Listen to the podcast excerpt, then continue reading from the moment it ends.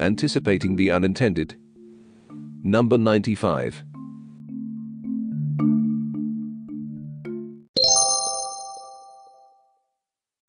The focus of this newsletter is to make public policy accessible to the public.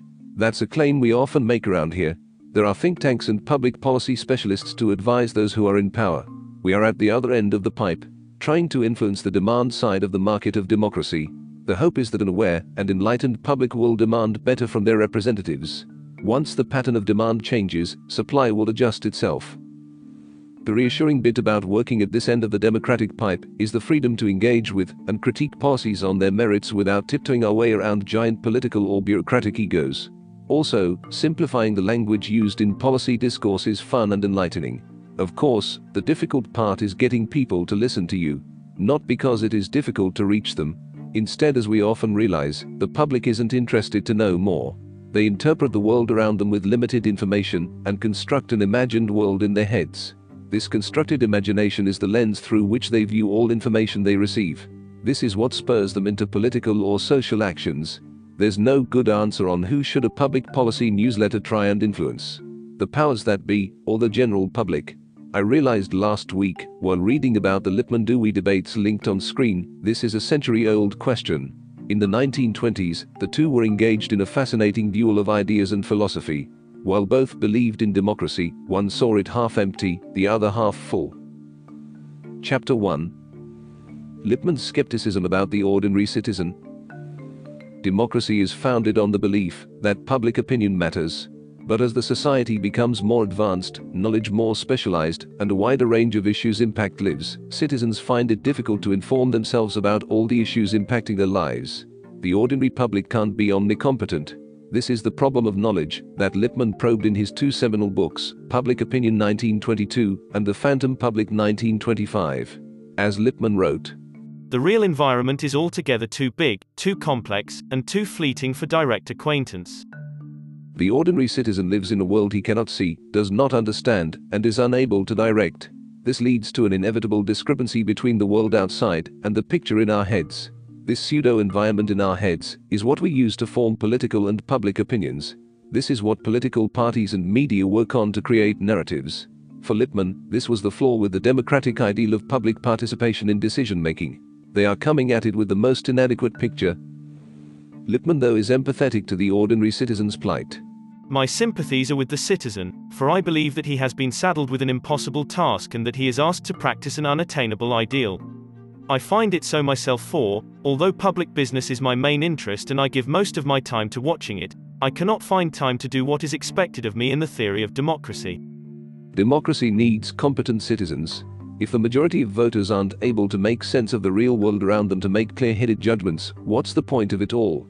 Lippmann's response to this problem was in the role of experts.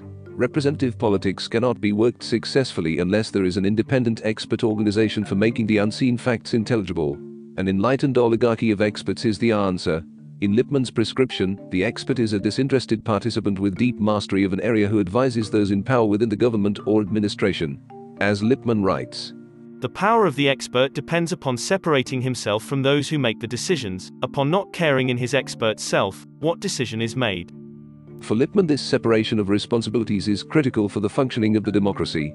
The role of the ordinary public is restricted in mobilizing themselves to elect their representatives on the basis of their performance, real or promised, which in turn depends on how they have used the experts to frame laws and policies.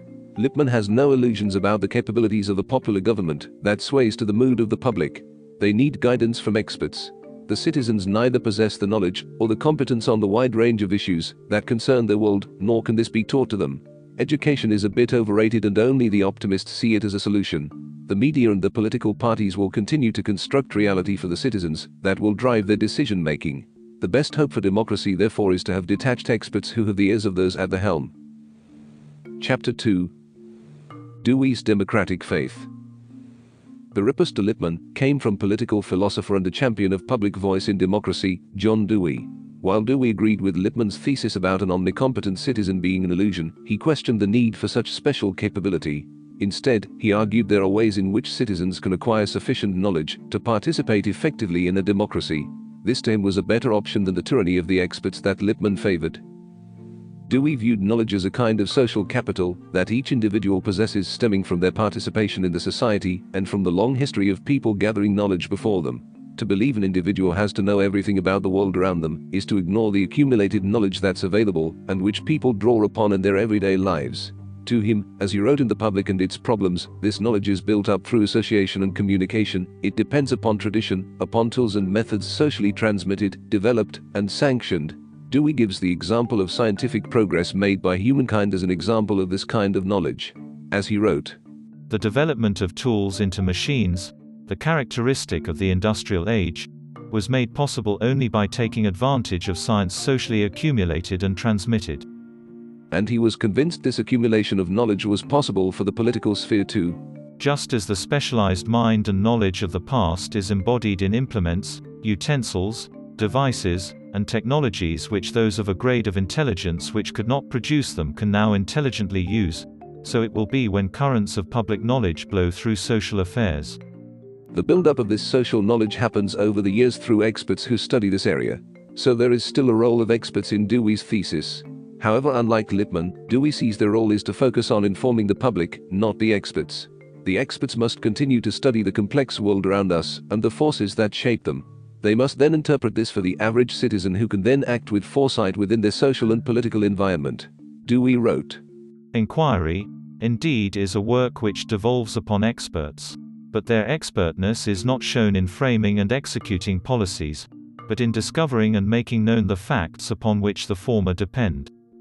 For Dewey, the experts must be guided by public spirit and owe their allegiance to the public. They must share their knowledge directly with the public and not restrict it to those in positions of power. The citizen doesn't need to be omnicompetent, they must know enough through the stock of social knowledge and the guidance of experts to contribute meaningfully to public life. We are no experts here, but as a public policy newsletter, we side with Dewey in these debates.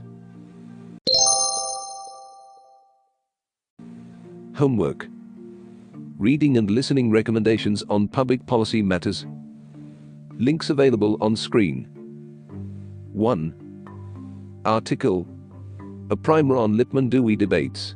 Notes from Carl R. B. 1997, Media, Public Opinion, and Governance, Burning Down the Barn to Roast the Pig, Module 10 Unit 56 of the MA in Mass Communications, University of Leicester.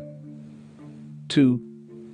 Article Sean Illing writing in the Vox, Walter Lippmann's famous critique of democracy revisited.